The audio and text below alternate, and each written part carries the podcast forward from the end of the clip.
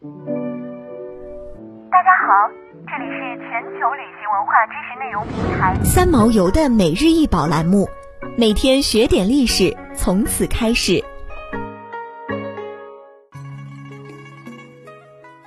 每天学点历史，从每日一宝开始。今天给大家分享的是方与鲁龙九子墨。方与鲁龙九子墨长十厘米，宽三厘米，高一点三厘米，为明代墨制品之精品。方与鲁出名大敖，后改字建元，明代歙县人，是成均房的徒弟。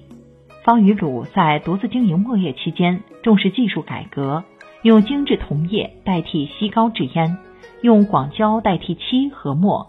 用灵草汁代替陈皮解胶，并精制了大批墨模，对徽墨发展起了一定的推动作用，成为明代四大名墨家之一。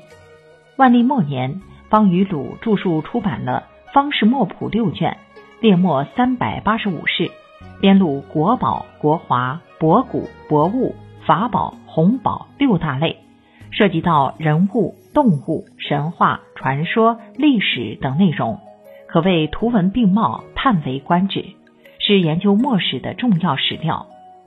早在距今六千年左右的新石器时代，人类已开始把天然墨用于美术装饰了。文字发明后，人们又用墨写字。到了西周，已经出现了人造墨。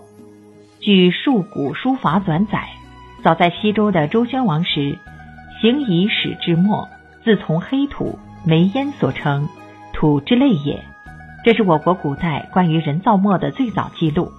之后，随着人工造墨技术的不断进步，我国古代的制墨业也得到不断的发展，出现了一批明墨工和众多明墨产地。